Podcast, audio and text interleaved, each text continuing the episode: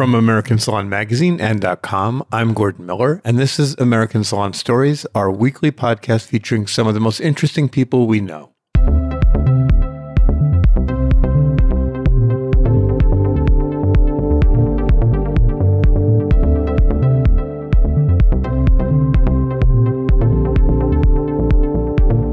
So I'm especially excited to be doing this podcast today. If you've listened to our first 6 podcasts, or maybe it's 7 now, I've had a lot of guys.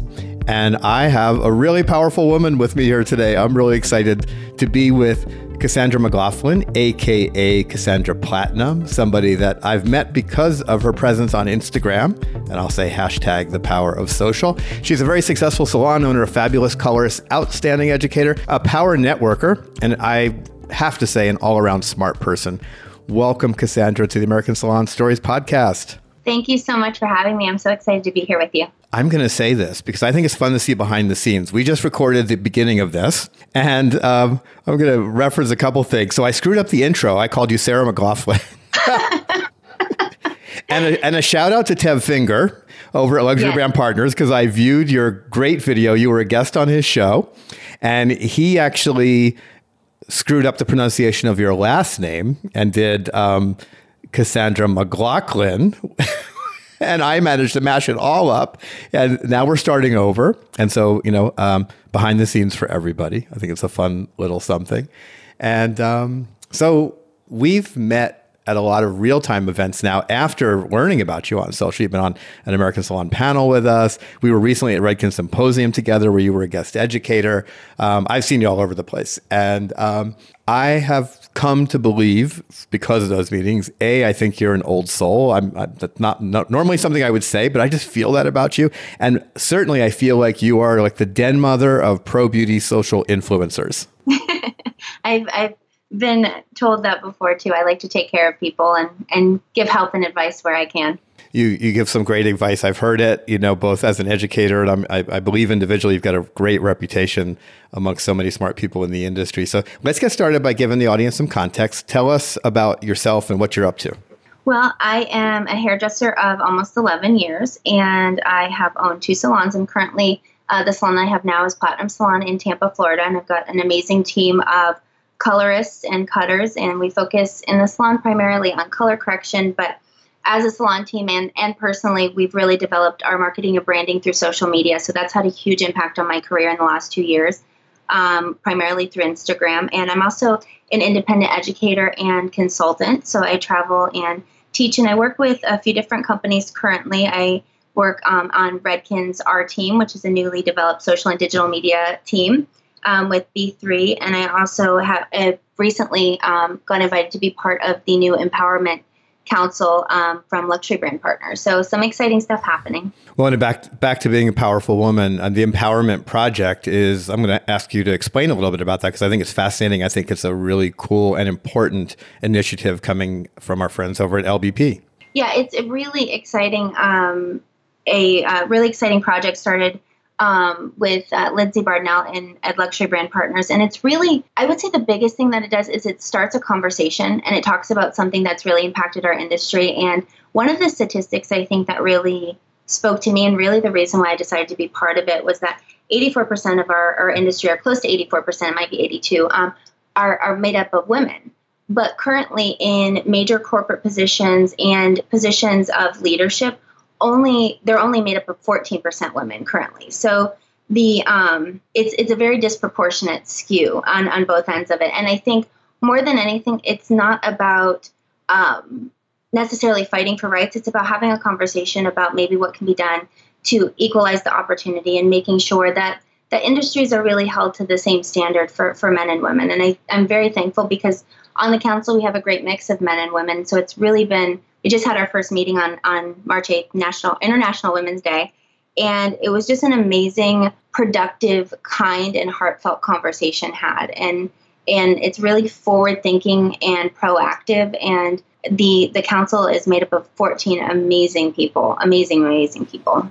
When I think, you know, I think it's important to say that it's an issue that's, I think, reflected across society, across industries, and how proud am I that our industry is tackling it, and of you for being part of that. So really, really cool. Thank you so much. I also want to, you mentioned, you know, being an independent educator. I think, you know, we're experiencing a huge transformation across the industry in so many ways because of social media. And I think the emergence of the independent educator is a part of that.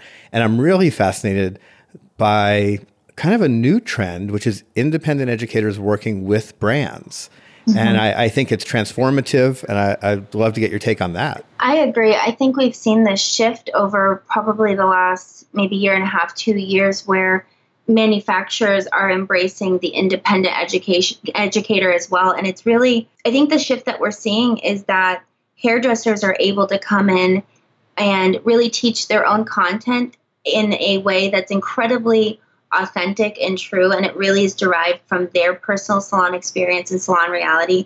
And I think in general, that's where education is going. People want to know the truth, and they want maybe not just the show, they want the ins and outs of what's happening behind the chair and how to really create a successful salon business, or how to do those 9-hour color corrections, or how to build a business off of balayage. They want the actual answers to those questions, and they want the tips and tricks on really how to do that, and the inside scoop. And I think independent education really allows for the presentation of that information. It allows for those conversations to happen because it's derived from such a personal experience in the industry. Well, and again, going back to social, to me, it feels very much like kind of the democratization of education, and for educators, because there was a way that education reached salons, and there was ways that we went out and found it, you know, and it was, you know, the old school model was by way of large events, by way of brands, all good stuff. But there's only so many platforms, only so many places where you can go to. Not everybody can get to them. A lot of people don't realize that only about 20-30% of the industry gets to a big show in a given year. And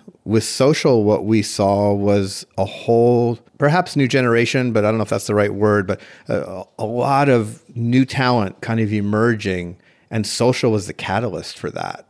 And you're a part of that. I agree. I feel like I kind of have experienced both sides of the coin, because when I started education for Paul Mitchell about 7 years ago, I actually taught my very first class in Batesville, Arkansas, which is, I don't even know how big of a town, but it's really small. I had to drive 2 hours through a mountain to get there.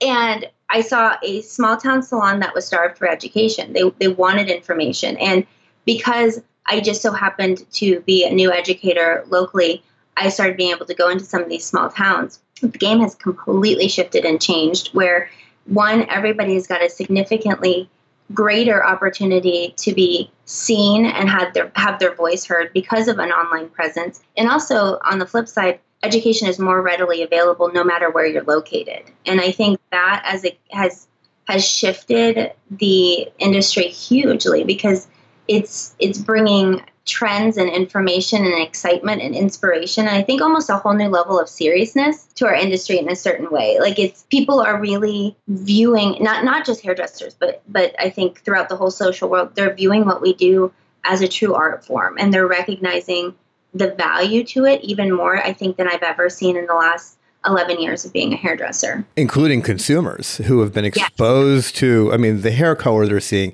The fact that braids have, I think, been elevated to a whole new, to an art form, number one, but from a commercial aspect, as someone who's been in the industry a long time, I think I'd be like, who would have ever thought that braids would be what it is today? And because of social, it is. And again, it's been elevated. And I think it started other conversations too. Like you said, the consumers are really attaching value to what they're seeing. And I think, I mean, truthfully, and we've spoke about this, pricing has sometimes been one of those like taboo subjects to have with speaking with other hairdressers, or it's, as a new hairdresser, you're afraid to talk, you know, money with new guests and things like that. But I think it's really opened everyone's eyes to seeing the work that goes into some of these colors, or seeing, you know, the value of having, like you were saying, the braids, that talent to be able to create those intricate styles. It's almost added a level and a value to our services as hairdressers, which I think has elevated the whole industry. I have like 20 things I want to talk to you about. And I always like to ask somebody this question. So I'm going to start here, and I want to dig into some of your experience in the salon and also your journey. But talk for a moment about the best advice anybody's ever given you professionally, and why you would think that might be relevant to our audience. You know, it's it was such a hard thing to think about because I've been so fortunate to have so many amazing mentors. And I think I've picked up so many different pieces of advice, but I think if I could kind of piece them together and almost tell you the best lesson I've learned. And I think the truth is it's what we talked about a little bit earlier about being true to yourself and authentic is a big part of it. But I also think it's being willing to stand up for yourself and say yes to the right things and no to the right things and doing it in a kind and heartfelt manner, but also doing it unapologetically and having that clarity on who you are. And I think all the pieces of advice that I've got have almost like culminated into that direction of who are you, what do you want, and really where do you see yourself in the long run. And I think having answers to those questions and then having truthfully the guts to say no to the right things just as much as you say yes, I think has been one of the strongest lessons I've ever learned in this industry. And I think it's important to have that confidence in yourself. I love that.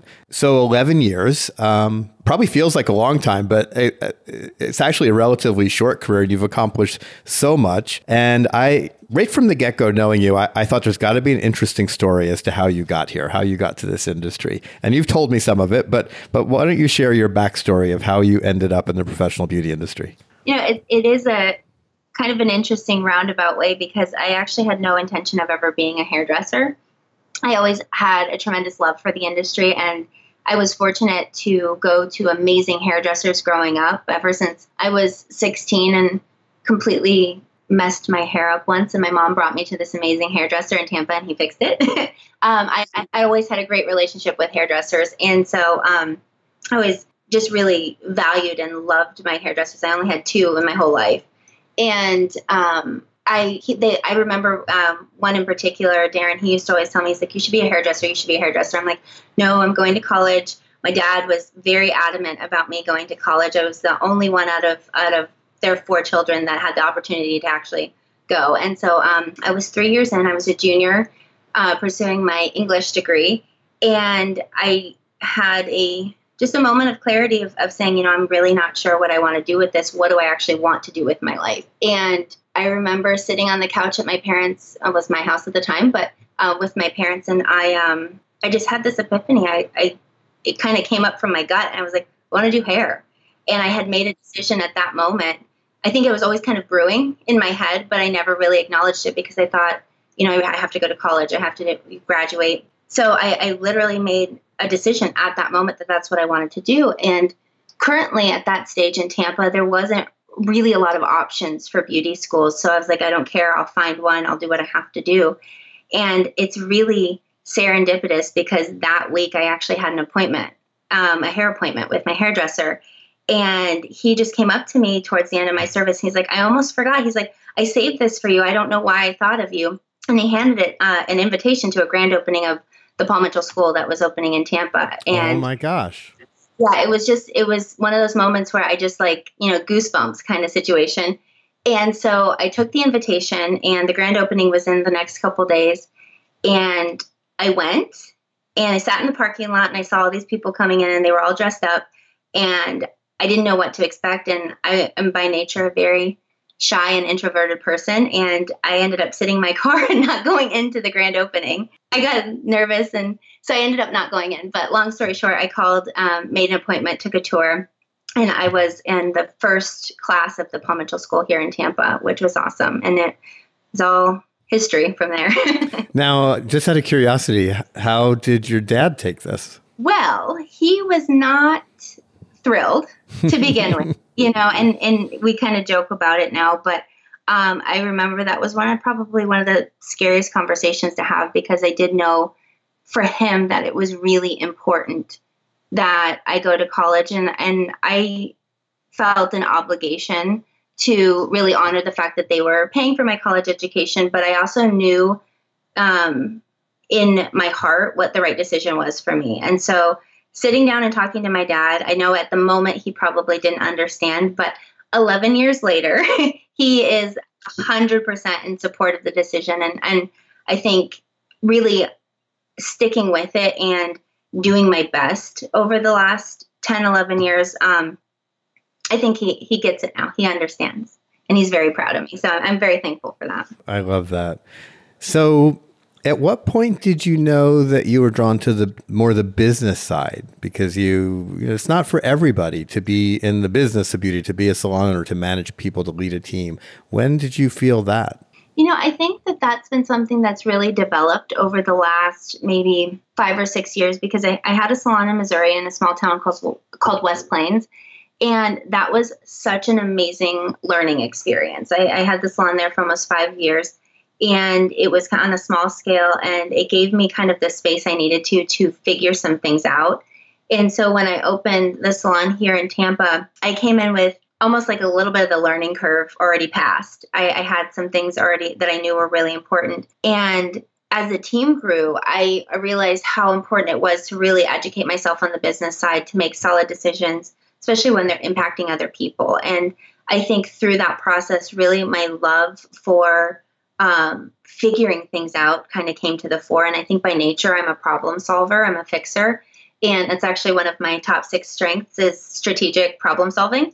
And so I think with the business side, and especially in hair salons, a lot of it is really thinking through potential problems before they actually become problems and finding the solutions and being proactive. And through that, and also with social, really thinking through the marketing strategies and really looking at it from a business aspect, I think my love and my information kind of pool grew for the business and marketing and social. And it's just something that I think it's almost like the next step of my career. Like I really, for the first few years, took on hair color and educated myself on chemistry and things like that. And this is almost the next evolution of really, you know, educating myself and diving into the business side of it. And I love it. I love everything about it, truthfully. And at what point did social media start to play a role in I guess, your professional life, but also your business life? It really made an impact on me when I moved back to Tampa from Missouri. So in middle of 2013, I found myself in a place that many hairdressers do, and that's starting to build a clientele from scratch.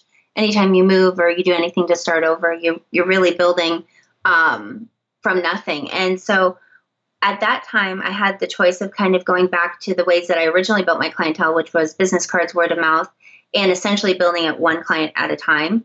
And what I saw at that moment was the emergence of social media really starting to create an impact on our industry.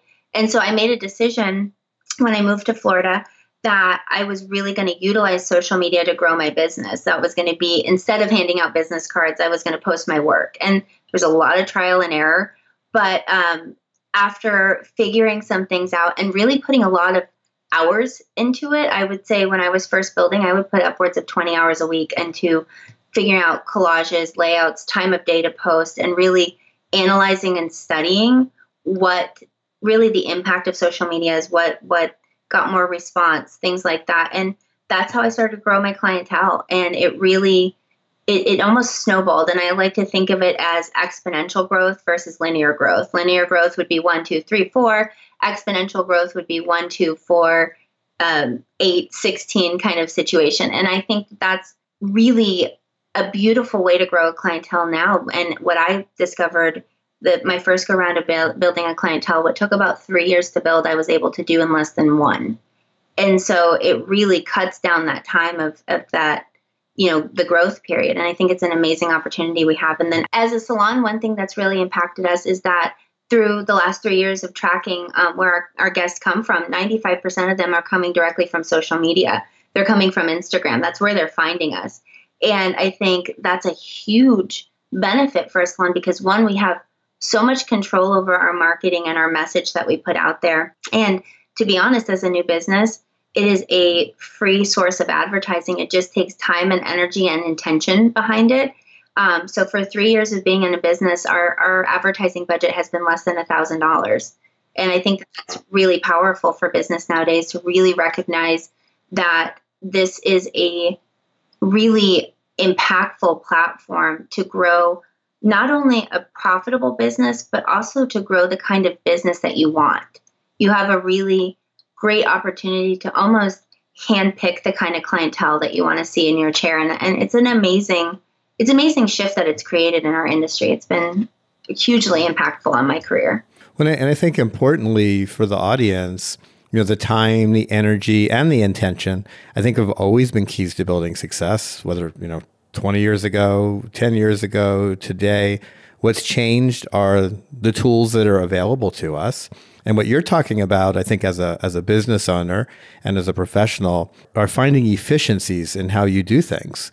And so just talk about efficiency as a business owner, but also how that plays into social and things you've learned. Well, you know, my presentation that I did at Symposium, the thought process I went behind it was looking from a business owner's perspective of putting time and energy into creating a marketing strategy.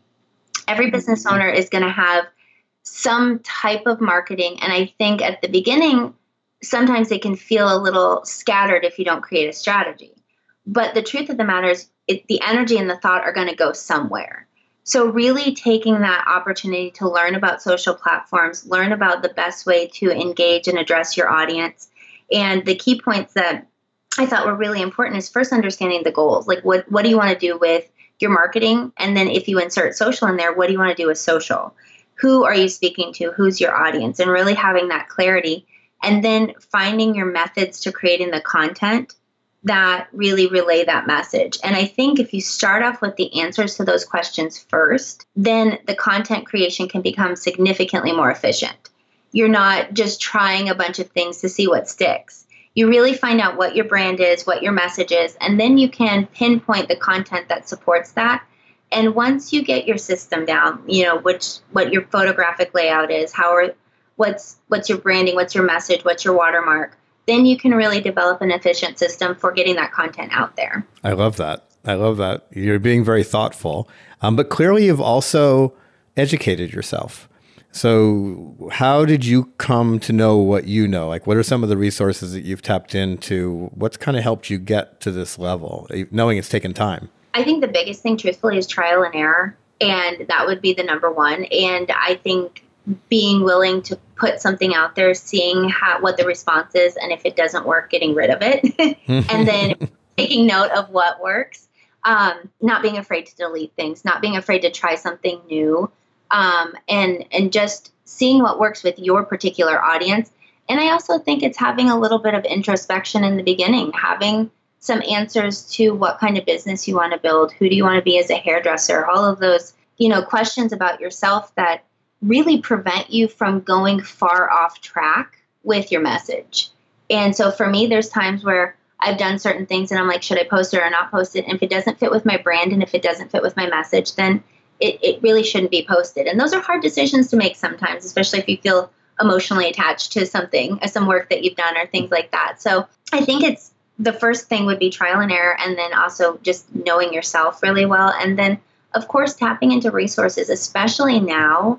There are so many avenues to go online and engage with influencers and ask questions. There's education that's based on social and digital media marketing. There's so many different resources available. So that I always look for things to learn about, you know, no matter what, you always have to keep learning about whatever field you're in. And I think our resources are plentiful for learning about social and digital media marketing right now. I'll say YouTube. Can you say YouTube? I use YouTube for everything. I'm doing a crock pot dinner tonight and I got it off of YouTube. So, yeah, the crock pot is back. It's my second time around. I remember it from when I was a kid. You said something, you said a word that was hanging in my head listening to your response, and that was brand. And it's such a powerful word. I think it's overused sometimes now, and I don't think everybody understands it. But how important is the idea of brand for a salon and for a professional? And do you have any thoughts around it? I think it's almost I think it is everything. I think it is what allows you to make really important decisions relatively easily, because I think it creates that almost that pathway of a yes or a no. It either fits or it doesn't. And I think no one else can answer that question for you of what is your brand, and who are you as a hairdresser, who are you as a salon or as a business. But I think having a clarity and a focus of that answer especially when it comes to marketing, lets a lot of those decisions be made very easily. And in my mind, I'm a very visual person. I almost picture like a straight path.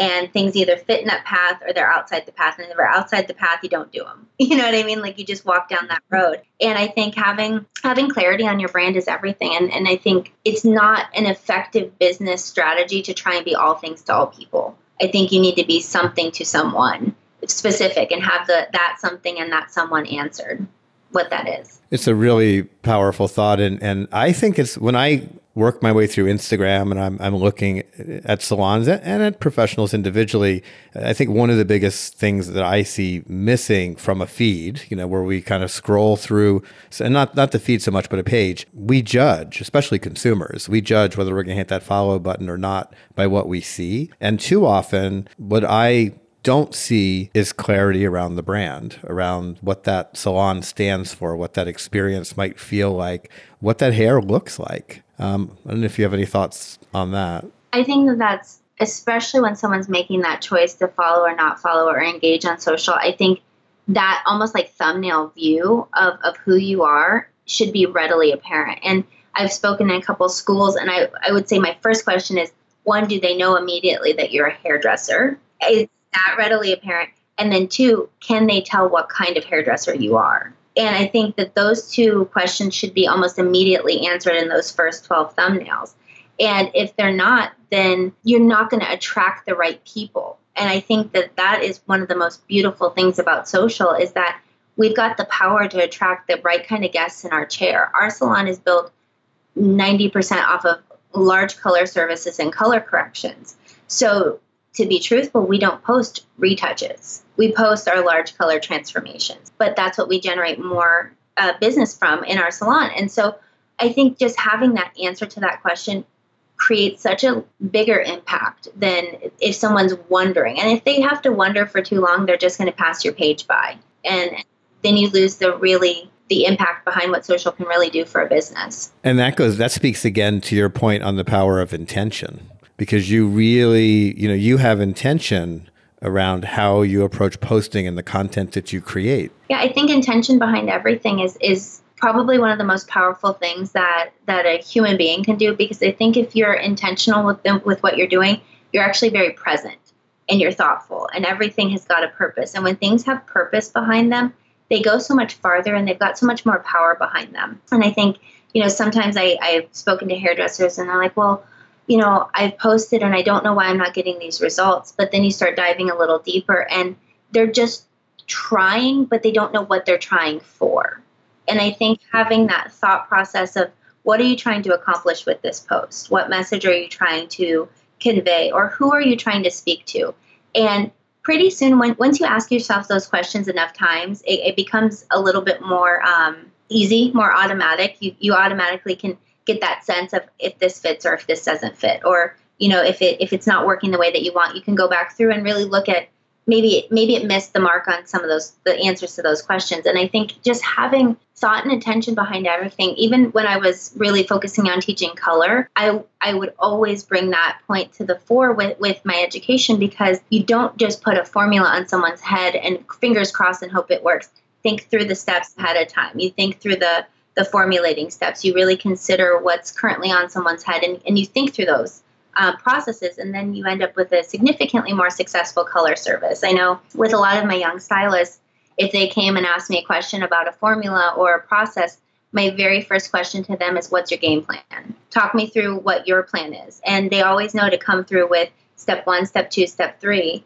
And then we talk through the game plan versus me just handing over the solution to it. And I think just developing that thought process and teaching, I think it's really important to teach people almost how to think versus how to do.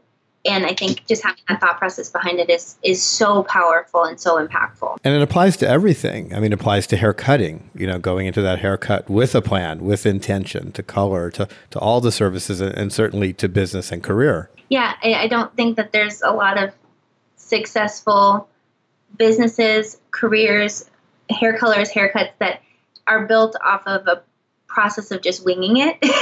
Like, I don't think that works very often. And if it does, it's probably not super consistent. And I think, you know, you were talking about efficiency. I think having intention increases efficiency because you start doing things purposefully and you know what works and you stick with what works. So I want to add another thought to that. And that kind of has to do with context when it comes to like knowing whether something's good or good enough, you know, talking about color services or haircuts. You know, if you don't have great role models, if you've never seen truly great color, and if that's possible, if you've never seen it, how do you know you're there?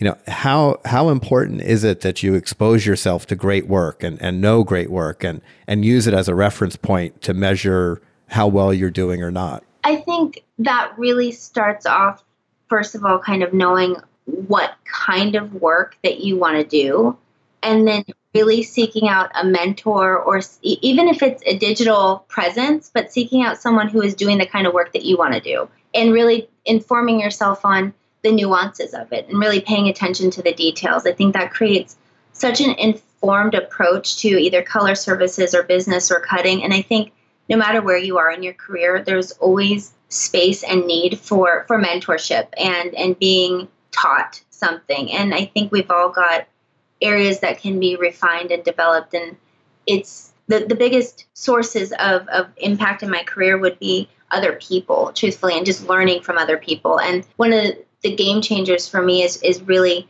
these micro moments of advice or ahas or just that kind of conversation with people where mentors really have created a lot of change in my career. But also just taking the opportunity to learn and to look and always be discovering new people, especially on digital marketing. I mean, that's it, or on social media. It's been huge. Have you always been somebody who's just have easily opened yourself up to mentorship or found mentorship? And has that always been who you are? Or did you get there? And if you always have been that way, you know, what advice would you have for someone who's trying to get there? I don't know that I've always been like this.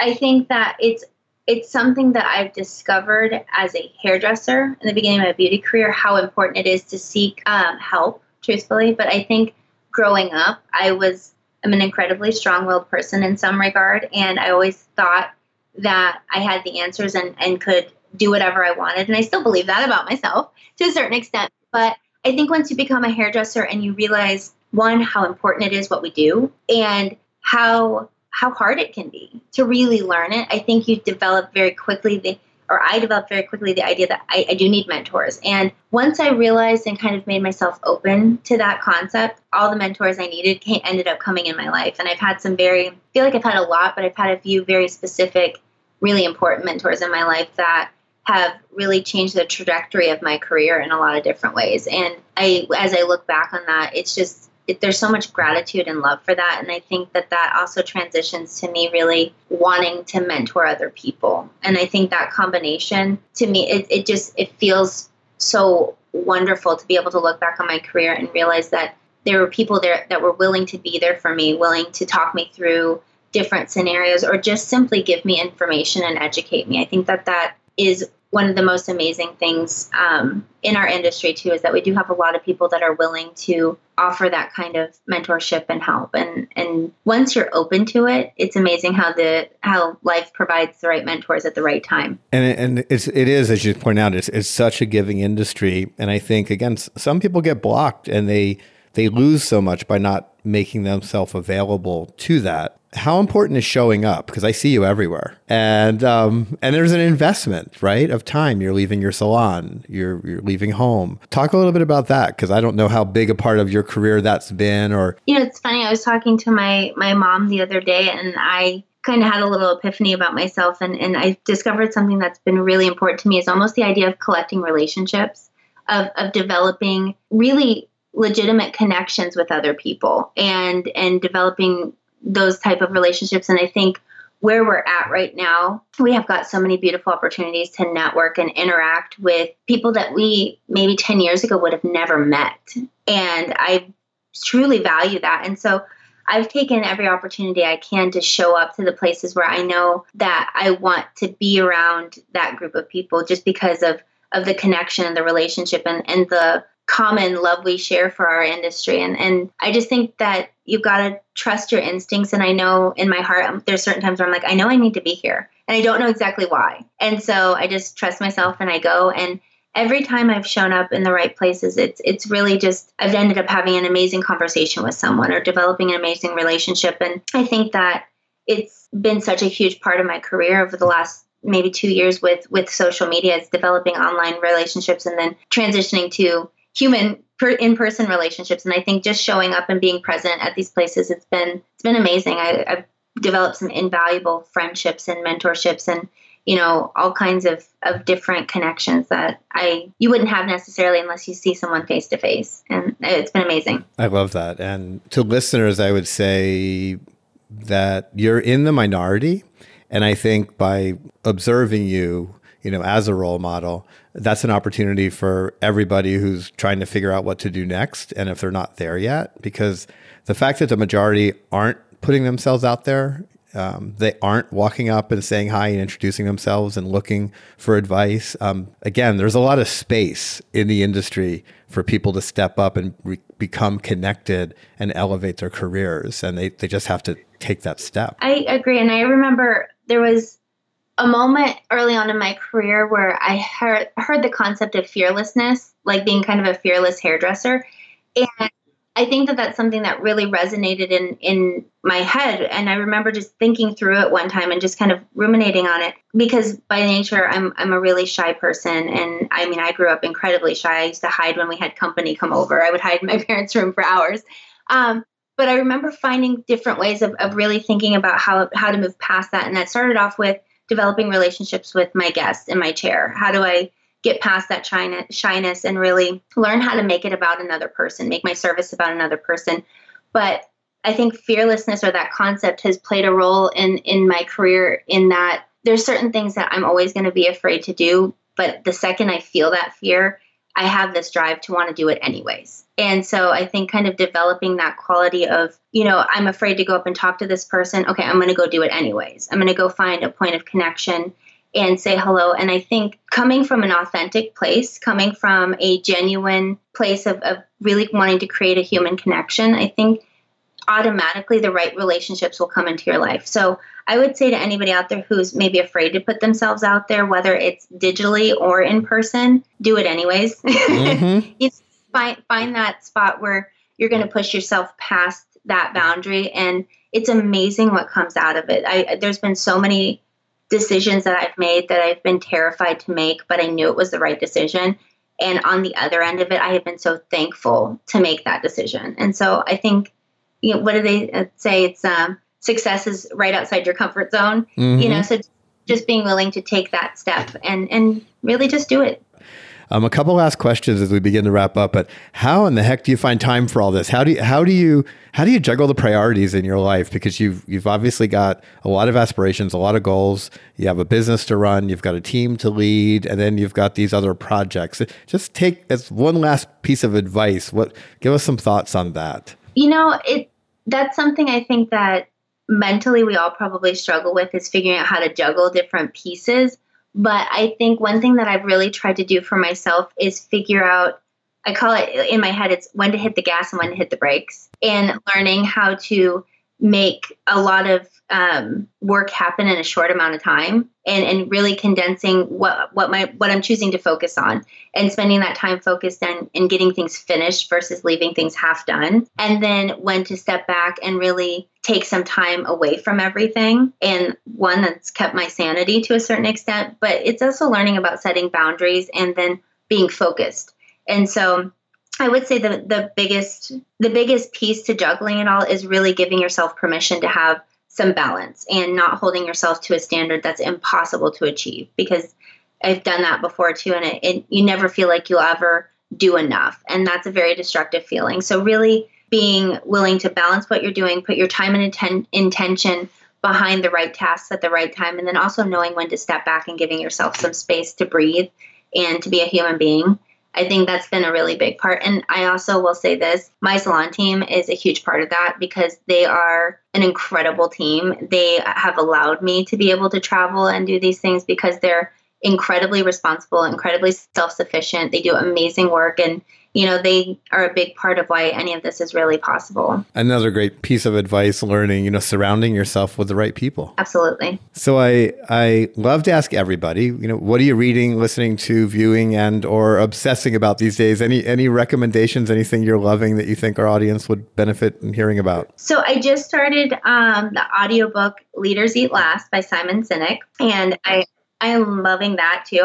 It's my first, I've actually downloaded, I think, Start With Why and then Leaders Eat Last. So I actually just started listening to Leaders Eat Last. So it's my actual first audiobook, book I'm not reading. And I also just started looking into, it's called Fierce Conversations by Susan Scott. I took a class down in Luxury Brand Partners studios in Miami, and it was a 2-day class on Fierce Conversations. And to me, it was really a game changer for leadership and communication and relationship building.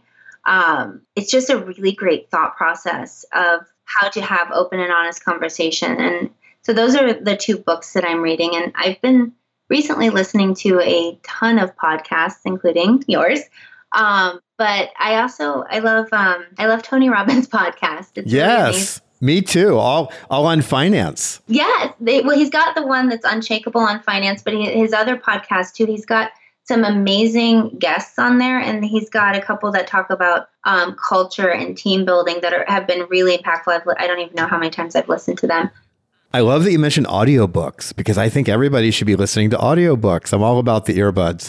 And little tip, you probably know this, but what I love about audiobooks and podcasts, you can hit the 1.5 times or 2 times speed. Have you done that yet? I love putting people on 1.5 because it goes 50% faster and I get more podcasts in. You know, I did that on accident the other day. I didn't realize it. I'm like, why does this sound different? And I realized I had him, it was Simon Sinek sped up. And I was like, he sounds really strange in this chapter. And then I realized I had sped it up. But that's a great idea to get through it faster. I think that's awesome. It can work as long as it doesn't come off a little bit too cartoonish. It depends on who you're listening to. But I love that as a little tip. So tell us where people can find you online. Where can our audience follow you and find you? So my Instagram is Cassandra Platinum. And my salon's Instagram is Platinum Salon Tampa.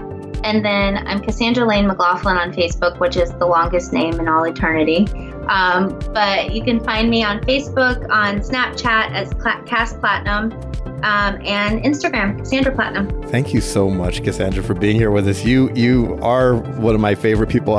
You're so smart. I love listening to you. You have a great way with words. You've got a great way of putting thoughts together. You're a role model for so many people. You're a role model for me. I love that you're here with us. Thank you for sharing with the American Salon podcast audience. Thank you so much for having me. I really, really appreciate it. It was so much fun. I hope we do it again soon. And we'll be back next week with another American Salon Stories podcast. In the meantime, we hope you'll follow us on Instagram, where we are known as @American_Salon, also at facebook.com/American Salon. That's all one word. And of course, on AmericanSalon.com, where you can also subscribe to our free newsletter, Your Daily Beauty Fix. This is American Salon publisher Gordon Miller, and I can't wait to bring you more American Salon stories next week.